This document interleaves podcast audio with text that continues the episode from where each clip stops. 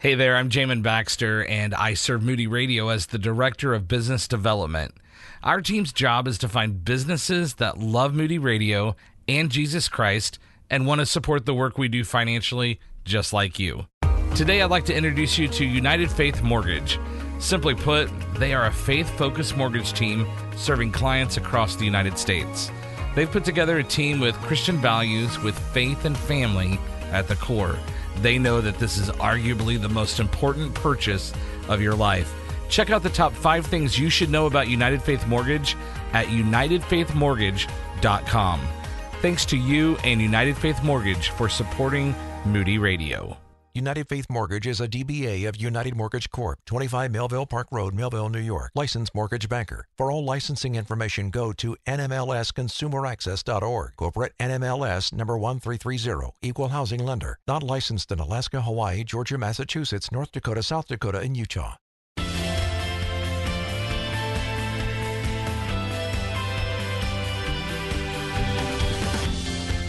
This is Ed Stetzer Live, and I'm Ed Stetzer, and we are indeed live today. And we come at you this and every Saturday about this time. Of course, a lot of you listen to this on the podcast, and let me encourage you to uh, to do that. You can go to edstetzerlive.com, and from there, just follow the links, and you'll be able to subscribe to the podcast wherever you download your podcasts. Uh, you know, if you're using you know, was it Apple Podcasts, things of that sort. That's that's what, what I use, and other lots of different things out there, Stitcher and Google and all that sort of stuff. But you can download I just set it up so that every week you never miss miss an episode of Ed Stetzer Live. And so we're excited to be with you today.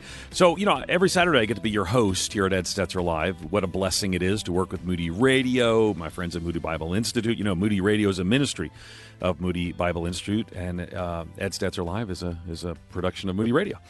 And but in my in my day job, I guess, in my Monday through Friday Friday job, I've actually been teaching all week at the uh, at Wheaton College, where I serve as the dean of the School of Mission, Ministry, and Leadership. And one of the things that I love to do, I just had the privilege, had you know, I was with students all week, so I've been teaching all week. We have a partnership with an organization called Propel, and uh, some of you are familiar with the name Christine Caine. She's been on the program. And we have over 100 women doing their master's degree in this program. So we're excited about that. But why am I telling you all that? What does that got to do with today? Stay with me. So, one of the things that we love to do is we take our students, in this case, the students this past week, we had uh, five different cohorts of Propel Women Leaders, and we take them to the archives. And when you go in the archives, the thing that everybody loves to see, actually more than more than anything else, to be perfectly honest, and I've had the privilege of taking so many people through this. I remember taking uh, Pastor Rick Warren up to the archives, and he wanted to take a picture with this particular thing in the archives. You may wonder what that is. Literally, I'll say to the archivist, Catherine Graber's her name, she's doing a great job, and I'll say, um, can you actually make sure that we show the journal? So, which journal? Well, on October 28th, 1949, Jim Elliot, who we have his archives there, one of the reasons because he was a Wheaton he went to Wheaton College, and others who who died on that beach. If you know the story, uh, he writes in October twenty eighth, nineteen forty nine. Um, really, just showing that his belief, his commitment to Jesus, uh, was the most important thing to um, in his life. I think in terms of Luke nine twenty four, whoever will save his life will lose it, but whoever will lose his life for my sake uh, will save it he writes in his journal, and it's actually interesting. It's highlighted now. We don't think he highlighted it. We think somebody before it was given to the archives highlighted it. And it says, He is no fool who gives what he cannot keep to gain what he cannot lose, unquote. And later he cites Luke 16 9.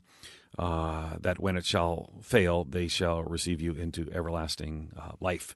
And this became very famous, right? So he he um, becomes famous in part because of his his death, his martyrdom, and in starting to reach an unengaged people group, he actually um, he actually he and and and, the, and his partners there actually are killed. And there's a whole beautiful story that goes around this. There's a documentary called Beyond the Gates of Splendor. Uh, there's all uh, there's a movie, and I think it was 2006 called The End of the Spear uh, and it's, it's, actually based on the story of uh, Nate Saint, and and ultimately how Nate Saint's son comes back to return uh, to to reach the indigenous people there in Ecuador. Okay, so why am I telling you all this? Well, here here's the thing that I think is really important. Um, there's more than one way to give your life. There's more than one way to not be a fool. There's more than one way to uh, to ultimately share the gospel. Now, now Jim Elliot uh, lost his life, and in doing so, um, he, he he gave gave his life is maybe even better way to put it. And so I um, you, you may remember, I guess it was what was that in 2018 in the before time before COVID. Um, there was a missionary named John Chau, and he became very controversial around the world. Very different response to um, John Chau's death in uh, remote uh, islands off of India. And I actually wrote an article. The Washington Post asked me to write an article, and we'll we'll uh, we'll put this in the show notes. I'll, I'll send this to you, Karen. I didn't give this to you ahead of time, but uh, but there's an an article that I wrote, and it actually became uh, one of the most read articles on the Washington Post that day. And uh, I, I, talked about you know some concerns about how he might have done, um, and, and I had done some research and talked to some people that were involved. This was before the full story could come out because there were people in danger and more. And here's here's what I, I wrote: uh, propagating one's religious beliefs through missionary activity is practiced by segments of the world's largest religions. I gave examples of others. I said even the United Nations affirms missionary activity as a legitimate expression of belief. And uh, and I talked a little bit about St. Patrick as as a person of Irish heritage.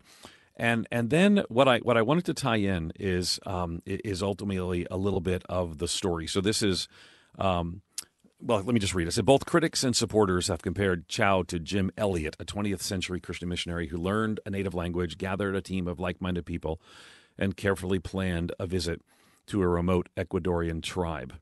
And uh, and I said on January 8th, 1956, Elliot and four other Christian missionaries who were, like Chau killed by the people they were trying to reach. Elliot and his team ended up on the front page of Life magazine prompting a surge in modern missions. Chau's story is in countless media feeds that have promoted, uh, promoted a missions backlash. And I talk a little bit, there are similarities and a lot of differences. Um, but some of the differences are in our culture, I said, and I, I, I continue on here. People are much more negative about missions, partly because of the mistakes that missionaries have made. And, um, and then I quote, right? I say back to the Washington Post, I said, as I write this, less than 100 feet away is a letter Jim Elliot wrote. This is in the Washington Post. As a Wheaton College graduate, he has a special place here. As Elliot wrote, uh, he is no fool who gives what he cannot keep to gain what he cannot lose. Here at Elliot's alma mater, we still believe and train missionaries. To some, that makes us fools. But we pray our students will engage in their culture and others well and in appropriate ways with care for the health and well being of all and with others in partnership. If that makes us fools, I wrote in the Washington Post, we will be quote fools for Christ unquote 1 Corinthians chapter 4 verse 10. Now, the reason I wanted to give you that lengthy introduction is because I really just wanted to set some foundation because when you hear a little bit about what we're going to talk about today, your mind is going to immediately go to um, to Jim Elliot, and I and, and I get that. I'm not I'm not surprised or or disappointed. I mean, I think that's that's fine. But what I love about today's guest, and I think this is probably a long introduction for hearing for today's guest, what I love about today's guest is he's the author of a book, and the title is Love So Amazing. And it's the missionary biography of Bert and Colleen Elliot. Don't don't miss that, right? The missionary biography of Bert and Colleen Elliot. And they too have followed a path uh, to missions. They too serve the Lord, not just in their death, but in a decades long life. Both have a place in the mission of God. Both are worth celebrating. But we we tend to know. You probably knew the name John Chau when I talked about you know his story. You might have known the name Jim Elliot, but you might not have known the name. Uh, the, the names of the Elliots here, who ultimately tell their story. You might not have known the name of Bert and Colleen Elliot. So let me tell you about my guest and then we're going to jump into our interview and our conversation with him. Gilbert Gleason is my guest. He grew up on the Navajo Reservation in northern Arizona, where his parents were missionaries. That experience really helped enrich his understanding of the opportunities and challenges of missionary life. He married Sue Elliott in 1979 pastored Grace Bible Fellowship since 1981. He teaches mission classes for Perspectives on the World Christian Movement and served on the board of Eagle Fern Camp and currently on the board of the Elizabeth Elliot Foundation. Hey, Gilbert Gleason, sorry for the long intro, but I wanted to make the connection, as I'm sure others have in conversations with you. But thanks so much for joining us on the program. Thank you. It's, one, it's wonderful to be with you. And thank you for that introduction. I think that was very helpful in terms of the backstory and what we're going to be talking about today. Yeah, well, so you start. Let's start with even just right at the beginning with the title of the book. By the way, I should tell you, uh, my crack team, Karen Hendren, who's our producer, has already put that link up there to the article I mentioned in the Washington Post, so people could read that there if they're so inclined. But you wrote this book, and it's called the title "Love So Amazing." Let's just start right at the beginning. Why did you choose the title "Love So Amazing"? So, in order to write this book, I, I wrote, I went through um, letters from Bert and Colleen, and and they're vociferous writers. And Colleen wrote about a thousand letters home through the years, and so I had a wealth of information. And and knowing them personally, and and spending the last 30 years with them, one of the things that stood out for me was the word love. They they had a great understanding of God's love for them. They had an intimate love of God their love for each other was obvious to all, and they loved people. I mean, that that's what would was just the thing that captured you about them. And so, as I was writing the book, and I was looking for, you know, what kind of chapter, what kind of title, and this, these words that come out of Isaac Watts, and many of you probably, as soon as you heard that, thought, thought of Isaac Watts' words: "Love so amazing, so divine, demands my life, my soul, my all." And to me, that captures who they were and their life. And I'm in contact with a lot of people who knew them. And as people have heard that that that title, they'll look at me and say, "Perfect, perfect," because their life was so marked by the love, as I said, love for God, love for each other, and the love for people. When you're with them, you knew that they loved you. Love it. We're going to start jump into our conversation here. Uh, the book is brand new. It's, it came out June twenty June first, twenty twenty one. So the book is just relatively new. I mean, months old. And it's a fascinating conversation pointing people to a missionary life. It's Love So Amazing, the missionary biography of Bert and Colleen Elliot. Gilbert Gleason is the author. We're going to continue our conversation with Gilbert Gleason. Take your calls as well in just a moment. If you want to get in line and get in that conversation, 877 548 3675.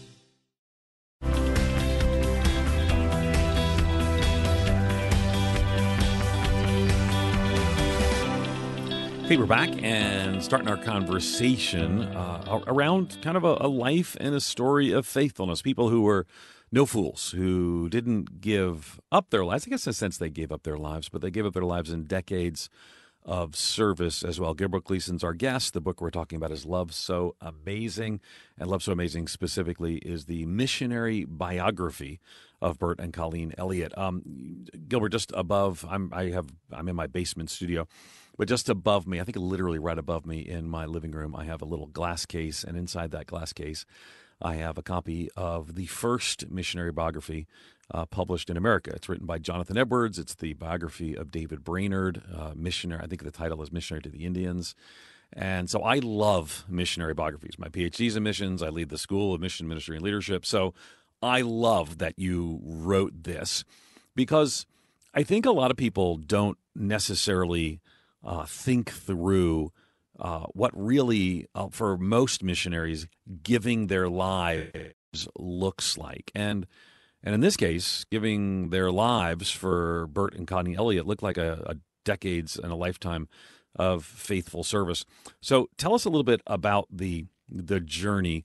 Uh, let's let's start at the beginning. How did Bert and Colleen, because you tell us in the book, how did Bert and Colleen prepare themselves for mission work? So they um, Bert grew up in a home where his father was an itinerant preacher, his mother was a was a chiropractor, but they loved the Lord. He said for breakfast every morning they had oatmeal and, and the Bible. Because her, his dad taught them um, Bible every morning, and they were they were um, filled with it. And through the years, in those in his growing up years, they they had missionaries around their dining room table all the time and Aunt Colleen had that in, in her home as well.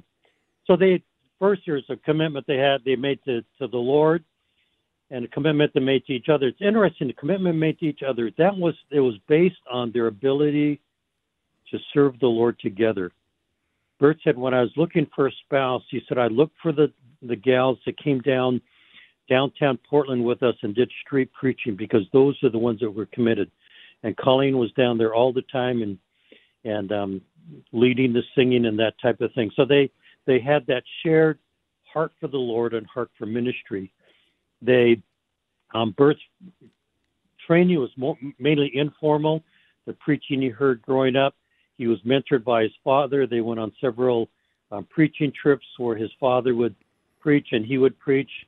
Um, they did some formal studies. So, so Colleen did the in 1947-48. She did the School of Missionary Medicine, which was a part of Biola, and um, it and it helped. It was just perfect for her in terms of um, gave a rudimentary rudimentary um, training in in jungle medicine, and it taught her how to treat malaria and take care of snake bites and deliver babies. It was just the whole thing.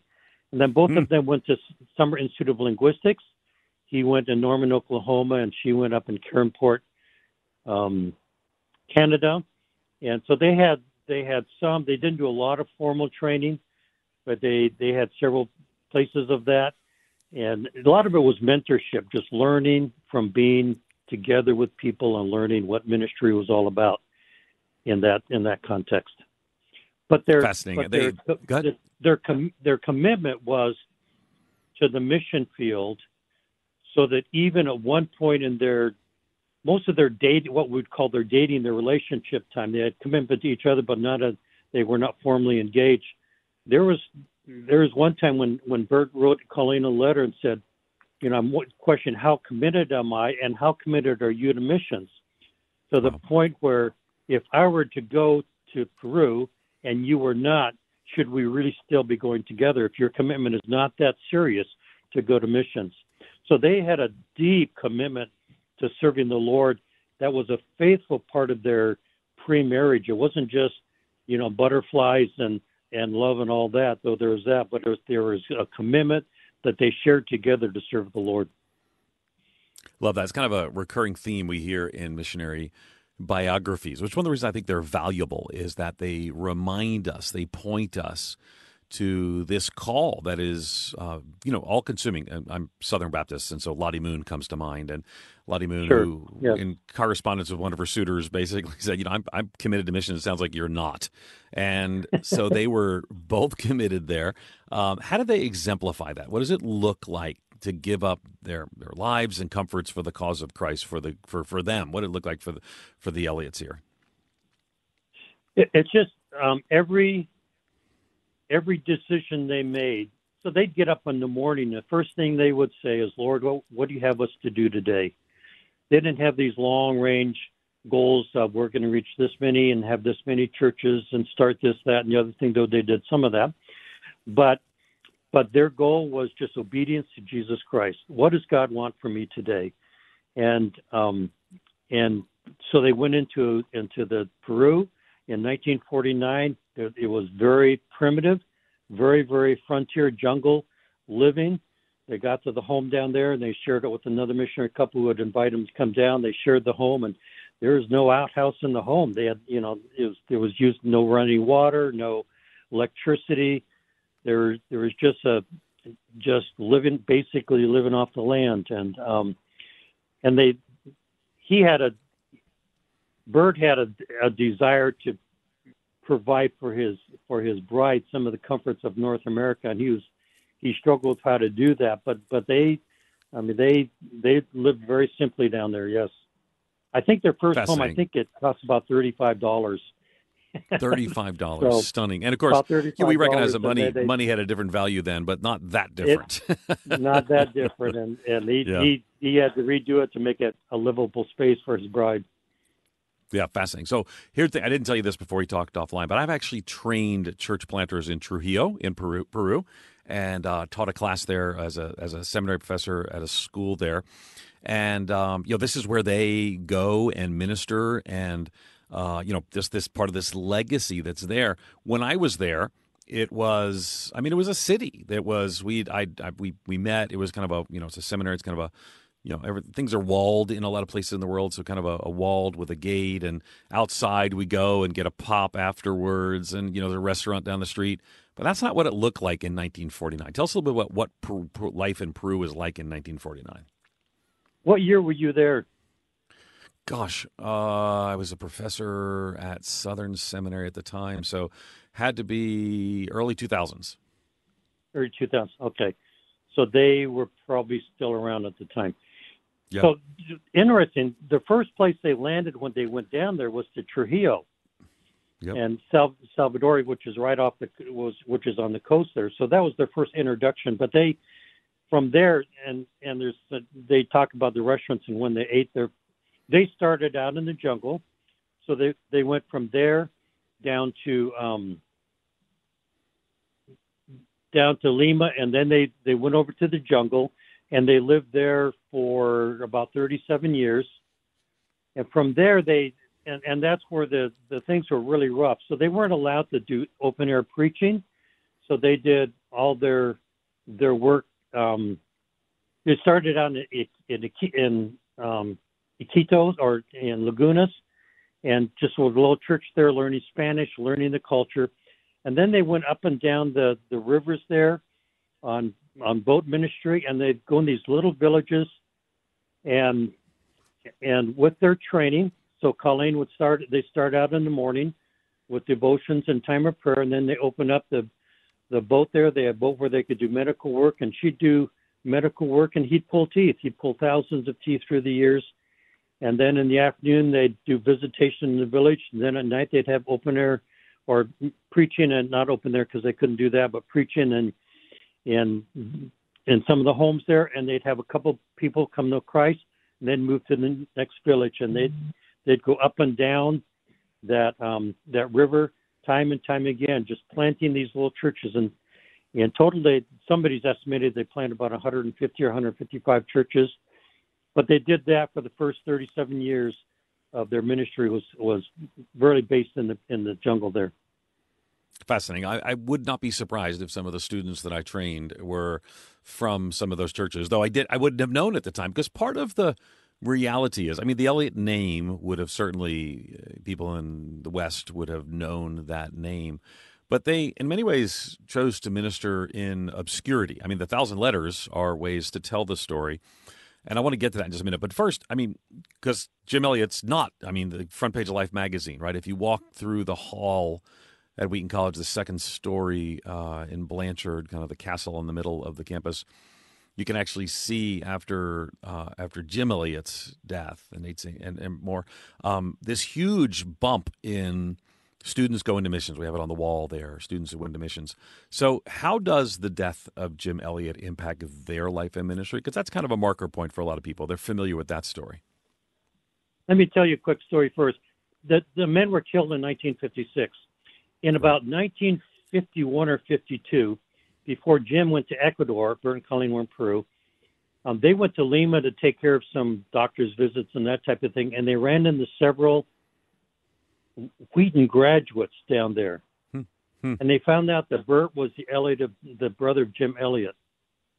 This was before the big story popped. And Aunt Colleen writes in her letter, we find out we're the brother of the famous Jim Elliot because the Wheaton students, everybody knew him. You know, he Right. was a he was a man on campus, and he was the head of the, the student missionary union, and and he had a way of challenging people and encouraging people, and so so that legacy was there. Um, they were home when Jim and the other four men were killed, and so in the book I tell the story from the Elliot family perspective of what they heard and when they heard it, and the impact it had. And Bert's first reaction was, um, if people give their life to God, why does not God protect them? Yeah. And why does He allow them to die? And there was a, I wouldn't call it a crisis in faith, but there was a question of, God, why is that?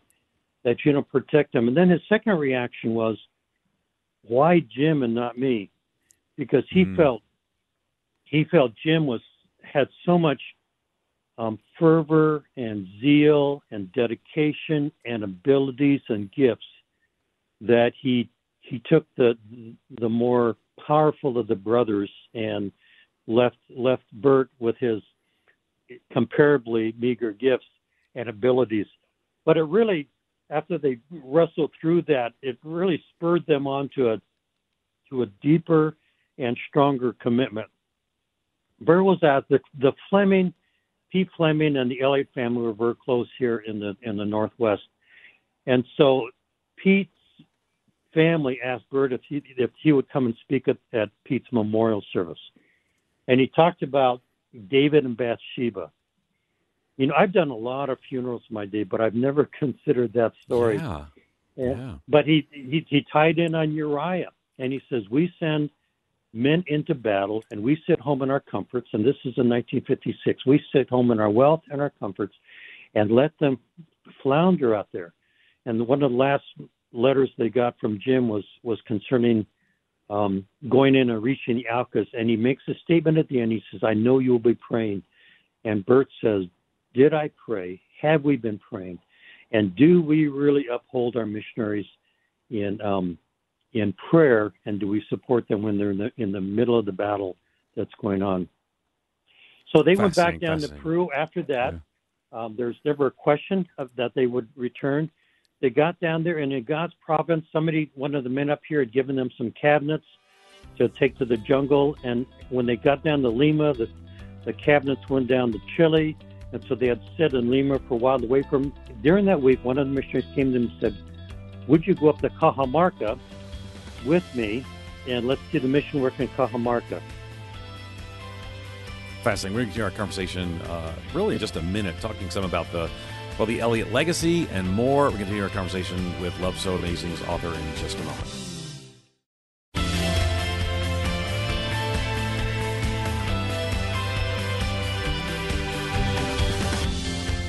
Hey, we're back. Ed Stetzer here, having a conversation about, well, missionary. And missionary biographies. Actually, I, I should also mention the missionary biography is about Bert and Colleen Elliot. The book is called Love So Amazing, the missionary biography of Bert and Colleen Elliot. And, and um, you know, usually I mention the publisher, so and so, so and so. But people don't publish missionary biographies much today. But Ed Stetzer loves missionary biographies. So I love having Gilbert Gleason on.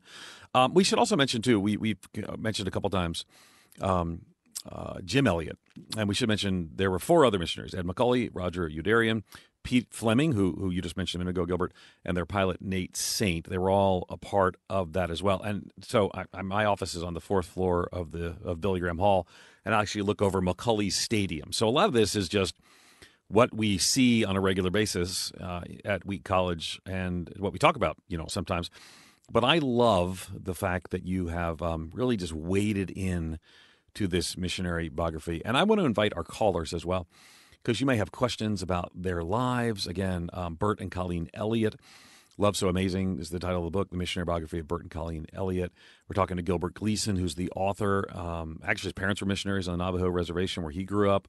Um, has a passion for telling the story. Married Sue Elliott in 1979, been a pastor of Grace Bible Fellowship and teaches some with the perspectives on the world Christian movement. If you're not familiar with that, actually, I just announced Sunday at our church we're starting our um, was it August? We're starting our perspectives class. People just call it the perspectives class, and we're going to talk about missions as well. I want to invite you. Maybe you've got questions about missions. Maybe you've got a story about uh, missionaries that have impacted you, or maybe even some short but untold story. 877 548 3675. Again, our number is 877 548 3675. One of the things you talk about that's kind of key in there, Gilbert, is, is Bert's quest to find out, quote, what God made me for, unquote. Tell us about that. So Bert Bert grew up with with his younger brother Jim, and what do you do when your younger brother outshines you? But he recognized that. It's real interesting. When they went to Summer Institute of Linguistics, when Bert did, um, Elizabeth Howard, who became Elizabeth Elliot, was in the same class with him, and so they they developed their friendship. And she, in her letters, writes this about Bert. She says, he, or that's Bert, has not the strength of character nor first force of personality which Jim has, or nearly the self discipline. In Jay, I see all that I think of as true, pure man, manhood. And I write, in, in other words, Bert was no Jim Elliot. Wow. Interestingly, Bert would have been the first to, to agree. And there, there was a sense in which Bert, at one point, Bert had said to Jim, you know, you go to the mission field or you do what God wants you to do, and um, I'll stay home and support you. So, so Bert saw in him, but he he he struggled. I struggle might be too long. He, he one of his quests was that he talked about later in life. He said, I, I set out to find out what God made me for. And that's a question that we need to be asking. And so he looked at himself and contrasted his abilities with his brothers, said, What is it that God wants me to do with what he's given me? And he's more mechanical. He's he was never a good student. He didn't enjoy I mean he was he was a great preacher. He knew the word of God. He loved the word of God. But him and school didn't agree. And um and so he, he had this quest for what is what does God want me to be doing? What is what does he set out for me to do and and use the abilities?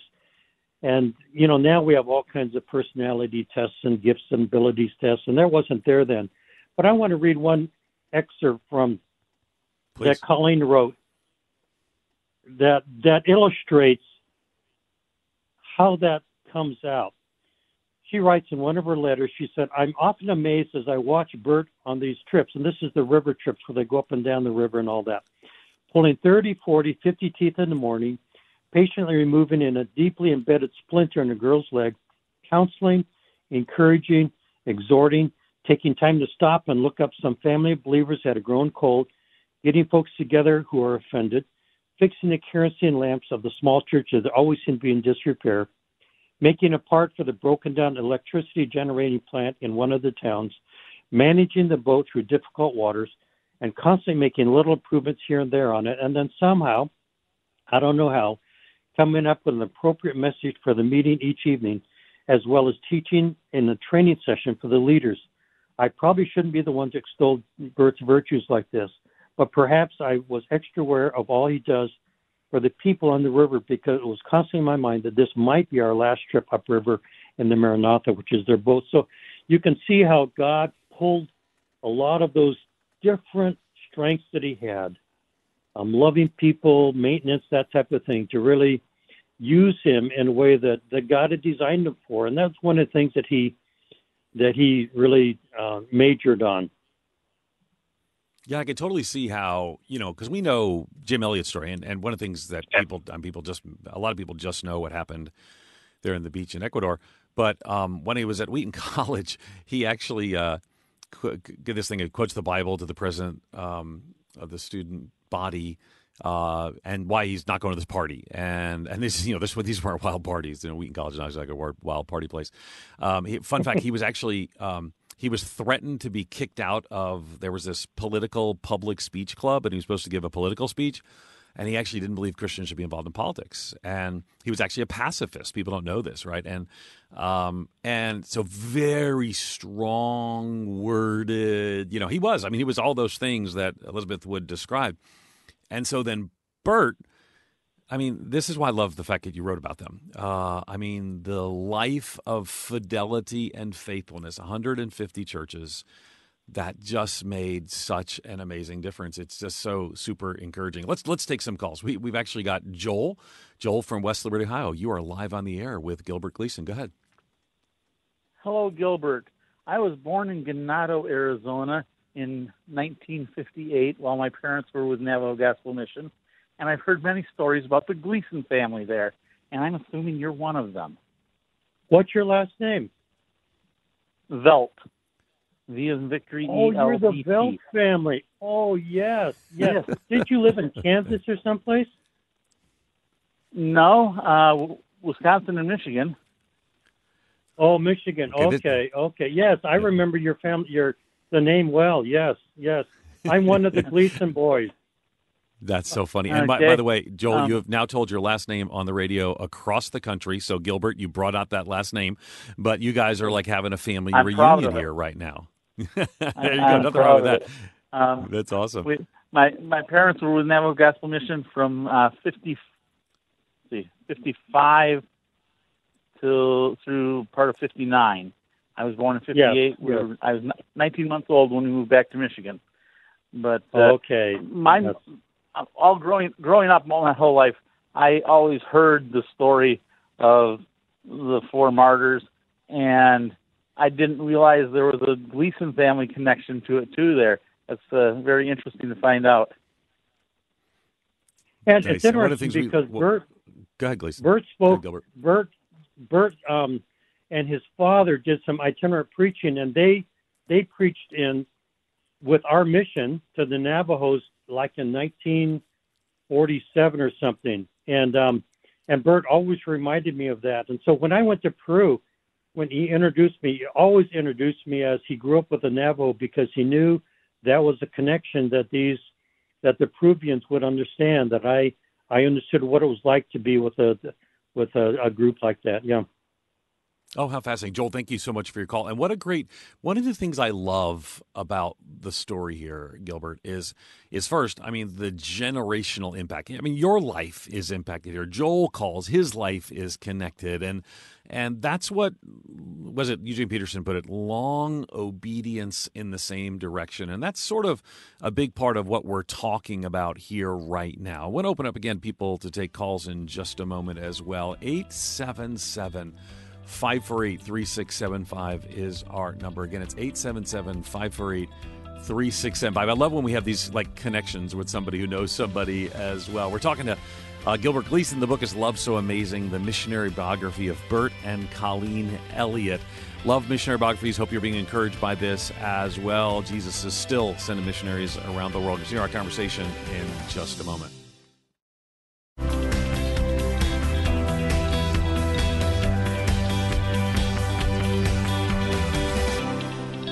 Hey, we're back, and this is Ed Stetzer Live. Continuing our conversation with Gilbert Gleason. The book he's written is Love So Amazing, the missionary biography of Bert and Colleen Elliot. And I'm, I'm interested in um, why do you think, um, Gilbert, that we so focus on, um, you know, and again, for, we focus on martyrdom because people have powerfully given their lives, but we miss decades sometimes of faithful ministry uh, that is just God honoring as well. And you talk about, of course, in Love So So Amazing. The book is Love So Amazing: The Missionary Biography of Bert and Colleen Elliot.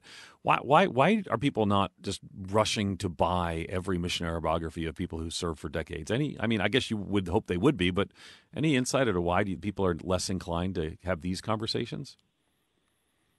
Of course, the the death is much more um, dramatic and more newsworthy. It's just like our news today. They don't they don't do news on the person who goes to work every day and and um, and faithfully does his job. They do it on the on the killing that happens down the street. And I think the same is true of of of the martyrdoms is is it's much more dramatic. But people are out there, and I'm running the missionaries all the time that have given their lives to faithful service. My my parents are one of them. They did 40 years on the with the Navajos, and and it's that that faithfulness that sometimes we we forget about. I started to tell the story. They when they right after Jim was killed, they went back to to South America. They ended up because of things not working out right. They ended up going to Cajamarca, which is up in the mountains, and God they fell in love with the mountain people and then the coastal people. And so from that point on, they they did their itinerant ministry not just up and down the rivers, but they would go. They would take three or four months at a time in the river, and then in the mountains, and then on the coast. And that's where a lot of those churches. They'd go all over that country. They never had children. They desperately wanted children, but never God never blessed them with that. And so it gave them that freedom to have this itinerant lifestyle that that allowed them to go all over northern Peru, um, just starting these little churches. I remember going up to Cajamarca with him, and we'd stop at a town on the way up, and he'd point them out, and he said, "There's a path that goes up over this hill. You go on the other side there, and there's this group of believers that are there faithfully following the Lord because they'd they'd walked those paths all their lives." And Powerful. that's the type of Powerful. thing that's the Yeah. type of thing that's not newsworthy. You know, sometimes it's easier, I think, to be a martyr for Christ than to than to live a full life for Christ. And it's that faithfulness of year after year after year, um, sticking by the stuff that really marks their lives and many people like them as as faithful followers of Christ. Yeah, for sure. And I think that fidelity, that long-term service, and and you know, from from someone who, I mean, I love the way you described. Well, I guess Elizabeth described Bert as uh, not particularly spent fantastic in ways that Jim might have stood out. But he served the Lord and faithfully served the Lord. And the story of missions is the story of that. Let me encourage you. We got just a few more minutes. If you want to give us a call, 877 548 3675. Maybe you got a question about Bert and Colleen Elliot. Um, maybe you got a question about long term mission service. 877 548 3675. Um, You know, when I was there teaching in Trujillo, um, I was training um, nationals, indigenous leaders, whatever term you would call it. My Spanish, mi español es muy malo. My Spanish is very bad, but through a translator, I was I was teaching. I do Spanish. know of the school there. They talked about the school there, so I'm aware of the school you're at. Yes. Yep, yep, yep, yep. And so, um, so when I was teaching there, it was you know there were some pastors, but it ma- mainly it was regular folks who were doing their training. What what did you know, how do they encourage nationals, indigenous people, ordinary people to share the gospel? They rarely traveled alone. So when they go up and down the river, you would they would write in their letters. You could they always had somebody with them. When they went into to the coast or the mountains, there's always somebody traveling with them, and so they they taught people by by letting them see firsthand how it's done and, and encouraging them to preaching, encourage them to door to door, encourage them to build relationships. So there was that that hands-on discipleship that um, that was was a key to their ministry, and so that what we would call ordinary people were constantly sharing the gospel, and it's still going on. There's still there's a, a church planting movement. It's headquartered there in Trujillo that's still going on today because of it. Yeah, the amazing things going on, and it's it's been just neat to watch how the Lord's been working. You know, but but again, it happened because somebody went there and shared the gospel to start. And this was not, you know, I got to come in and, and teach, and that's great. You know, I got to come in and, and, and train the you might be three generations away from where they had been ultimately sharing the gospel. What what was the secret to their longevity in Peru? I mean, that's a long time. I think it was their intimate walk with with God through the years, and just this love for the people that God gave them.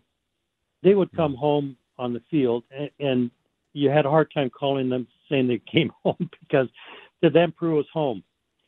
And he always felt like he connected with people better in Peru than he did in the U.S. And I- you know, I've heard mm. some really powerful preaching, and and people here loved him, but but he he felt needed down there, and he felt like he was really making a difference in people's lives. Either the later years when he was no longer preaching and and they were doing very little travel, there were people coming through their house every day um, Hmm.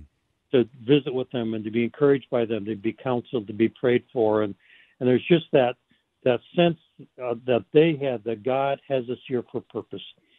He said to Yeah. somebody, you know, when are you going to retire? And he says, well, God, when are you going to move home? He said, well, God called us Peru, and He's never called us back, and we're going to stay there as long as we're useful. And and that he ended up dying there. So Wow. I think we got time squeezing one more call. Marvin from Grayslake, if you can make it quick, we'd like to hear your question or your comment. Go ahead. Yeah, thank you. I think that uh, one of the most frequent uh, uh, things that happens to us, promises that we make that are broken, are is "I'll pray for you," and I'm wondering if uh, Gilbert has a particular account of some type, uh, some time where uh, Bert and Colleen had a result, and they said this could have only happened because somebody was praying. Oh, I love that question, Marv. If you stay in the line too, we're going to give you a copy of the book as well, and let Gilbert Gilbert answer. Gilbert, what where does prayer play into this? What are some maybe account of this? I can remember a very specific account where where they were, you know, they they they didn't talk about money. They never asked for money. They never they never wrote letters hinting at money or anything like that. But there's one case where he writes a letter to his sister, and the, I'd entitled the the chapter, "Don't share this," because he says she says twice in this letter, "Don't share this," because it makes it look like they need money. But there was one time when they're almost out of money. They wanted to make a trip to, to Lima. They didn't have the money for that. They needed to have their car fixed, and they just prayed that God would would send them money. And you know, the mail would come, and there'd be no money in there. And and Aunt Colleen was, you know, Bert had to go to Lima, but Aunt Colleen said, "I'm not going to be able to go."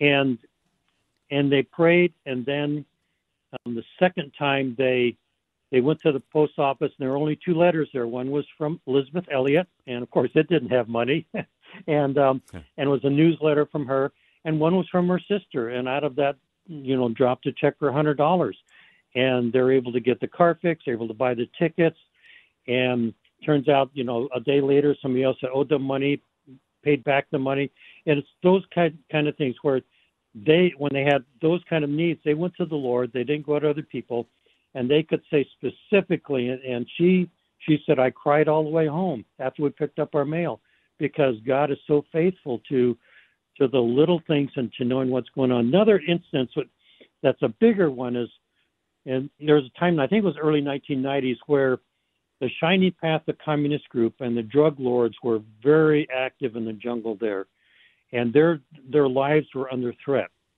And there was talk about should they move out, should they make some big changes. It had, no, it had to be late 80s and make some big changes. And they just prayed and they just faithfully stuck by the stuff and God protected them. But there was a, there was a, a bounty put on their life at one point and, wow. and um, they just, they just kept faithfully serving the Lord there and God protected them.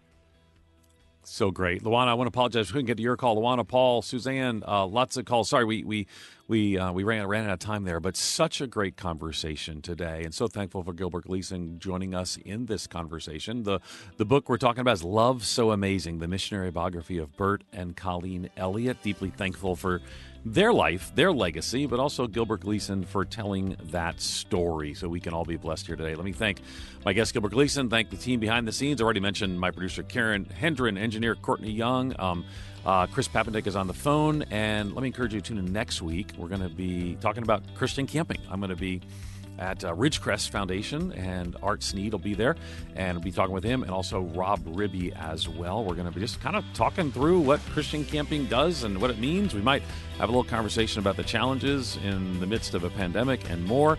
You'll want to tune in for that. To hear today's program again, you'll find it at edstetzerlive.com or on the Moody Radio app. You can connect with us on all the social media you know, Twitter, Facebook, uh, whatever else, Instagram. It's all at Ed Stetzer Live. Let me remind you again that Ed Stetzer Live is a production of Moody Radio. Moody Radio is a ministry of Moody Bible Institute, and I hope you're encouraged by these missionary stories today. Thanks, Gilbert Gleason, and thanks to our listeners.